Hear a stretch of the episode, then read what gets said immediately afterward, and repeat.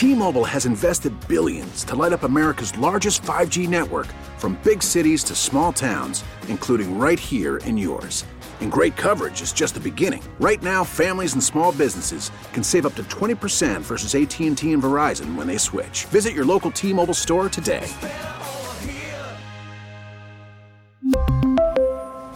Plan savings with 3 lines of T-Mobile Essentials versus comparable available plans. Plan features and taxes and fees may vary. It's Hardline on News Radio 930 WBEN. This is Dave Debo. We have some breaking political news this morning. Sources close to Erie County Executive Joel Giambra say he is considering a run for governor and that he definitely will run if businessman Harry Wilson, the kind of Republican perceived frontrunner, doesn't run.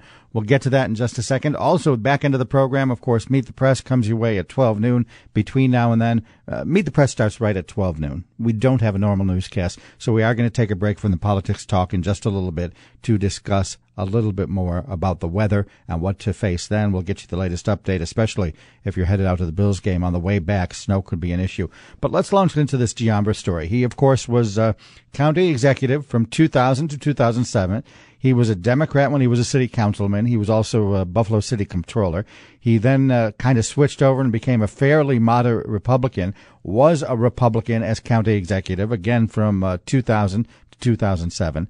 During his term there, you might recall he fought hard for regionalism. He was one of the first people to really speak out and have the state pick up more of the Medicare burden.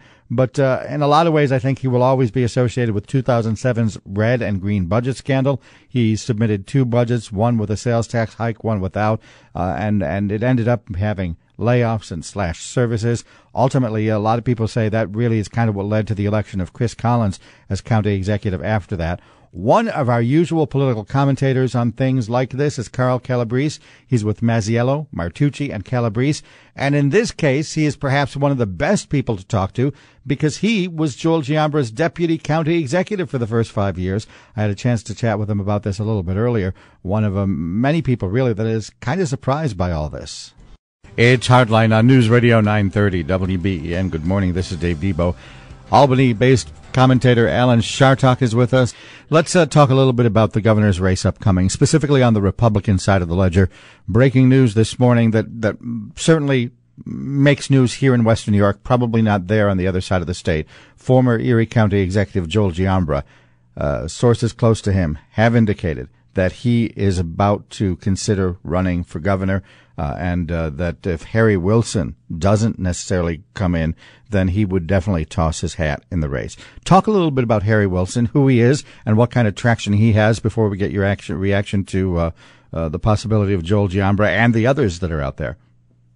Well, sure. First of all, Harry Wilson uh, did very well. He ran against Tom DiNapoli, who I think is perhaps the best uh, guy in state government right now uh, for comptroller.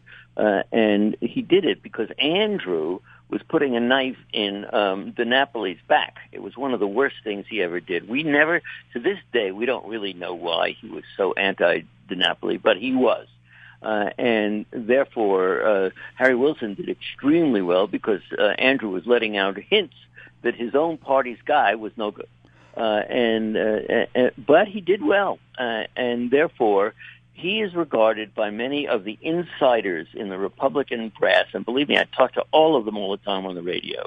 Um, they are they are convinced he's their guy. And he is a, a business turnaround artist, a guy, as you said, yep. who ran uh, for comptroller once before. Uh, someone who has said he'll toss in uh, 10 million of his own dollars to fund a race.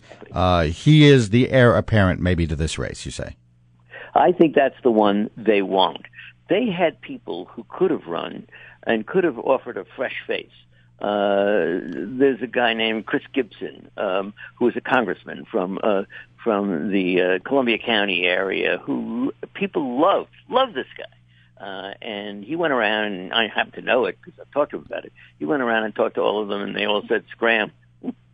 was one of these guys who, while people didn't know them, know the guy, once they got to meet him, they were going to love him.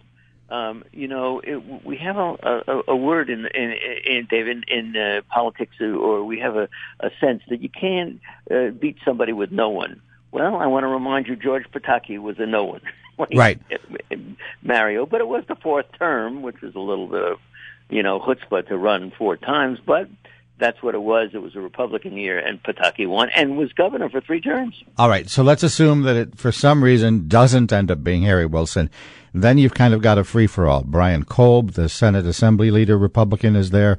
Marc Molinaro, the Dutchess County executive, is there. And uh, Joel Giambra has said if Harry Wilson is out, uh, sources say that, that, that he's looking at it possibly there as well.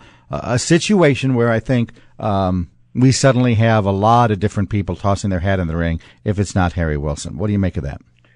Well, they it's it, look uh, when I interview these guys in the Republican uh, establishment, I always say to them, "Come on, what do you got? Bring it, bring it. Tell me what you got." And they always come up with the same old, same old guys.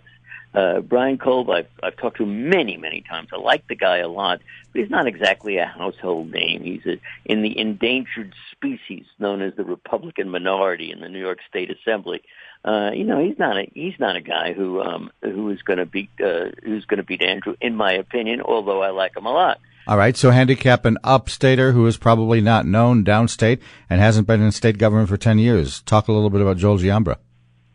Uh, I don't think so. I mean, my instincts are no.